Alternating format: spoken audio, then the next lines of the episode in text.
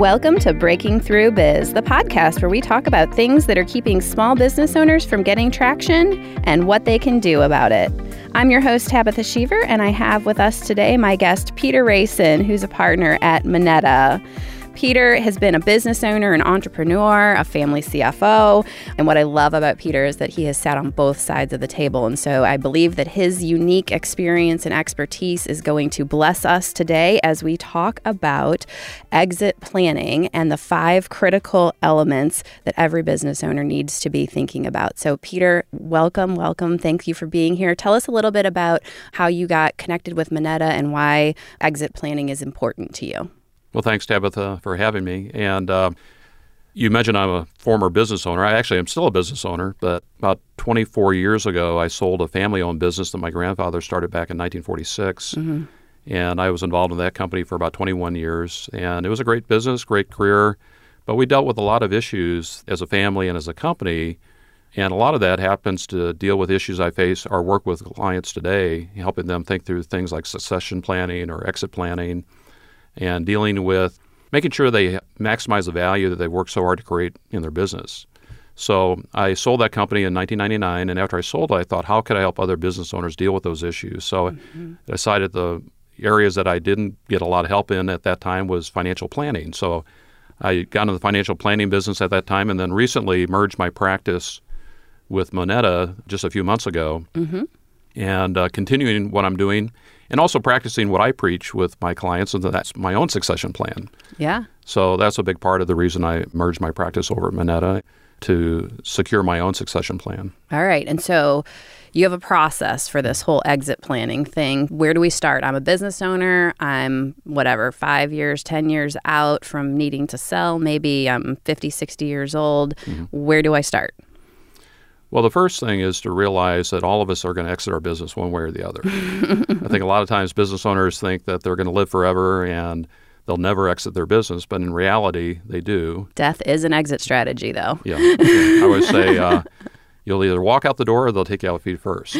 And, you know, I have had some clients say that they truly want to work in their business as long as they live, and that's fine. But still, at some point, you'll have to put a plan together so you – protect the other stakeholders in the business. And the other stakeholders are the employees, your customers, your vendors, maybe the bank.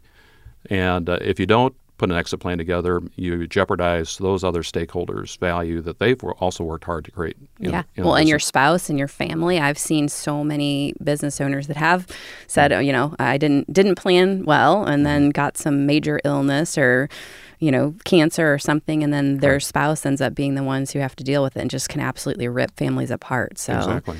this is incredibly important stuff. How far out do we start thinking about exit planning? I usually tell people at least five years, but if you think you might sell the business or transition the business to a family member or a key employee, I usually recommend 10 or more years. Okay, why is that? The reason for that is because it takes time to develop those people many times. Mm-hmm. Not everybody's cut out to be a business owner, first of all. Mm-hmm. They may like the idea of becoming a business owner, but many times they don't understand the risks mm-hmm. that business owners take. So preparing them, you know, from a management capability standpoint, understanding the risks associated with owning a company, mm-hmm. and making sure they're the right fit as well. So that can take many, many years. And also, typically, those people don't have the capital or collateral to just write you a big check yeah. and have you walk away from the business. So usually you have to also help them fund the ability to buy you out. And that funding can take 10 or more years to yeah. accumulate enough assets so that they have the capital so they can eventually buy you out. Yeah, that was an absolute aha moment when I uh, have been speaking to you in the past, and we thought I was like, oh man, we spend a lot of time preparing people for mm. do they know how to run the systems? Do the people in the organization respect and trust them? But very rarely do we talk about do you actually have the money to buy this business from me? So right, right. I think that's an incredibly important point. Mm-hmm. Tell me about these five critical elements of a successful exit plan. What are the five elements? Well, the first one is determining your target departure date. And that's just simply determining in your own mind when you ideally would like to be able to have the option, at least, mm-hmm. and capability to walk away from the business. Okay. You know, for many people, that's typically, you know, normal retirement age. But when I ask clients what their date is, I get all types of answers. You know, some people want to retire early. Mm-hmm. Some people, like I mentioned earlier, want to never retire and want to be involved in the company forever. But determining that date, mm-hmm. you know, for example, I'm working on that myself. I'm 64 right now. My target age right now is 67. Are you seeing a lot of people like not wanting to just put a line in the sand and quit that day? They want to like slowly transition out. Are you seeing more of that? I or see more of that. Okay. You know, I think once you're a business owner, you know, it's hard to give up your baby and just completely walk away. And I don't yeah. expect myself, I don't expect I will completely walk away from the business and, you know, still be involved in some capacity. Mm-hmm. But um, at some point, you do have to set a date, and that helps you plan. The second area or element is to do a financial needs analysis. And it's important to work with a financial advisor or a professional who specializes in this area to help you determine what your, we call it your gap. How much do you need from the value of the company to meet your and your spouse's lifestyle expenses? Mm-hmm. Because most business owners, the vast majority of their wealth is typically tied up in the value of their company. Mm-hmm. And that's really what's going to provide them the resources they need once they retire and walk away from the business. Yeah, and if you kind of miscalculate that, there's really no coming back from that. So exactly. important that you get it right. Exactly. So, for example, if you determine that you need a X amount of dollars to live on each year, and some of that might come from Social Security and investments, but usually most of that's going to come from the value of your company. And if if you don't get enough for the company or the company's not worth that much, mm-hmm. what steps do you have to take between now and then to create more value? And again, that's why company? you need that five to 10 year window because then you can pull and push some levers. If you wait until the last minute, then you're stuck. Exactly. Can't go back. And then identifying your successor. You know, most business owners, I find, especially today, would prefer to sell it to an insider like a family member or key employee, mm-hmm. especially if they're trying to create a uh, certain culture or values in the company. Like, for example, when I sold my business, I sold it to a third party. And as soon as I signed the paperwork to sell the company, any culture or values that I tried to create in the company essentially disappeared because the new owners came in and they had their own culture and their mm-hmm. own values, and they imputed those and incorporated those into the business. So the advantage of selling to an insider uh, is many times you can maintain that culture and those values. And for a lot of Christian business owners, that's obviously very important. Mm-hmm. But as I mentioned earlier, those insiders typically don't have the capital or collateral to be able to do that. So that's yeah. why, again, you need that longer time horizon if that's the objective. That makes sense. The next step is to determine a valuation and at least take a snapshot in time to find out what is the business worth. Mm-hmm. And that can help you determine do you have enough now to retire or do you have to do other things to prepare? You know, I've worked with a number of business owners over the years who have taken that advice and really focused on building value in their company to the point where they feel comfortable enough now to be able to walk away from the business. Yeah. And I've actually engaged in some of those clients too in EOS because they're starting to realize, okay, my company isn't valued at what I think it should be. And a lot of it comes because they have too much key person dependency. Mm-hmm. So, talk to me a little bit about the concept of key person dependency and like how can owners avoid that? Well, to a certain extent, you do want to have a good balance of key people in the company because if the owner is the best whatever, best engineer, best salesperson, best whatever, mm-hmm. and they don't have good key people, especially if you're going to sell to an outsider, then the business typically isn't worth as much because the business is the owner. Mm-hmm. So you do want to develop some key people because that can actually help increase the value, especially if you're going to, as I mentioned, going to sell to an, an outside individual or entity. So I'm not quite sure what you mean by key person dependency, but well, like if all the sales are dependent on the oh, owner, oh, and then the owner yeah. is trying to sell, mm-hmm. you're going to get a much lower valuation yes. potentially, yeah. right? And yeah. so I know that there's like some key people that you want to keep, like mm-hmm. in the organization, that are going to stay with the business. And mm-hmm. I think you probably have some strategies on how to right. create those kind of golden handcuffs or whatever. But mm-hmm. you know, I think the valuation piece is the part where the owners tend to get surprised. Right. And so just um, trying to think through some key things, maybe where owners are getting surprised in those valuations that they could start thinking about now mm-hmm. in order to get a higher valuation. Well, I think sometimes where they get surprised, and it sounds like we're on the same page. On, yeah, yeah, yeah, we are.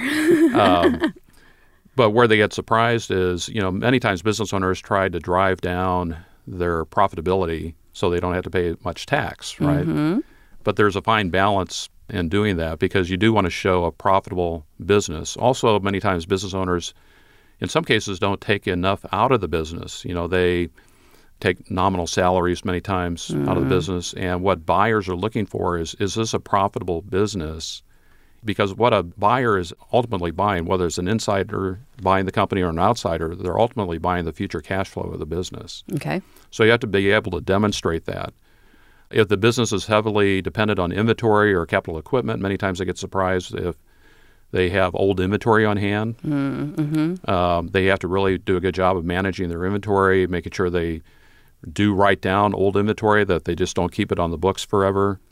I think another thing they're surprised at when they go to sell the business is the amount of due diligence that the buyer will do to determine ultimately what they're going to pay for that business. Mm-hmm. They may get an, an initial offer based on some initial financials provided to the buyer, but once the buyer gets in there and starts doing due diligence and poking holes at like inventory or accounts receivable or how much the owner is taking out of the business, many times that value can come down Mm. too. Okay. So addressing all those things up front and the seller knowing what the buyer is going to be looking for is very important. So we help our clients prepare for that Okay. so they're not surprised when they go through that whole process. Yeah, that makes sense. The fifth step or element is the future cash flow estimate. So again, that's going back to that financial analysis that I mentioned earlier and determining how much cash flow will the owner and their spouse need in retirement. Mm-hmm. And then again, looking at all sources of assets available to generate that cash to uh, determine if they're going to be okay. Gotcha.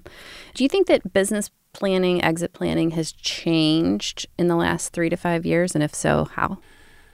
I don't know if it's changed dramatically, although I, I'm finding more and more people are realizing that it's something they need to do. You know, I, I'd say 10 or 15 years ago, it seemed like the business owners I was talking to at that time didn't really think it was a priority to address. So I have seen uh, people at least getting a better understanding of the importance of starting early versus waiting. Okay. Are you seeing the silver tsunami? Are you seeing a lot of, uh, Oh, yeah. yeah, a lot of boomers that are Yep. retiring and selling and hmm anything from a buyer perspective that if somebody was maybe potentially thinking about doing an acquisition that they should know on the exit planning side of things? Well, absolutely. I mean, right now, I see a lot of buyers are kind of holding back Mm-hmm. because there's uncertainty in the with the markets right now, and, and uncertainty with certain types of businesses, especially Mhm. depending what industry the company is in. But um, buyers are looking for solid companies. They typically aren't looking for fixer uppers. Yeah. And so, again, from the seller's perspective, if you can present a buyer with a really strong balance sheet, strong financials, well run company with good key employees where the business is not dependent on the owner, Mm-hmm. then I think the buyers will be flocking to you to buy your business. Yeah, that's good. So, one of the things that you promote is you talk about protecting, promoting, and preserving the richness of life. Talk to mm. me about the richness of life and kind of what do you mean by that and, and what mm. should owners be thinking about in terms of things other than just money? I think at the end of the day, all of us, especially business owners, we realize that there's more to life than just running the business. You know, mm-hmm. we're building our businesses so we can enjoy our, our families and our children and grandchildren, and that's what we're really referring to the richness of life, and really pursuing what we call what matters most. Yeah. You know, many of the things we do on a daily basis to earn a living aren't necessarily the key things that we're really focused on in our lives. So that's what we're really referring to the richness of life and pursuing or focusing on things that matter most to us. And the business is just a, a tool to help us accomplish that. Yeah, that's one of the things I love about you, Peter. I think you've got your priorities in order and you cast a beautiful vision for you and your team. And so I have enjoyed working with you over the years and getting to know you. And if any other business owners are looking or thinking about exit planning, how could they go about getting a hold of you? Well, they can certainly contact me. Um, my email address is pracen, R A C E N, at monetagroup.com. And Moneta is M O N E T A. We'd love to hear from you. And uh, you can also check out our website at monetagroup.com. You'll find me in, under our team listing. We would love to speak to any of your listeners and help them think through their exit strategies. Absolutely. And as always, it is a pleasure to spend time with you, Peter. Any last words of wisdom for the business owners listening? I would say don't wait for that perfect day, you know, where you think that you should start playing because starting early, even if you don't even know when you might want to leave the business, mm-hmm. at least starting to you know put a foundation together so that you'll have more options and flexibility. So you'll be able to well, and really having a relationship with somebody who knows and understands what your goals are, and right. and so it takes time to build that relationship. Exactly. And you're such a relationship oriented guy, so I know that you will serve them well. Well, thank you. All right, and make sure that you join us for the next podcast with Roger Byakel from Unleash Insights, where we will talk about scorecards, KPIs, and data. Thank you for being on the show, Peter. Thanks for having me, Tabitha. This has been Breaking Through Biz with Tabitha Sheaver, and I just want to give a thank you to Family Vision Media and Dave Powell for helping us to produce this podcast. Plus Delta is committed to helping your small business get your operations in order and to drive positive change. To learn more about Plus Delta services or EOS, go to plusdelta.com. Until next time, happy changing, everyone.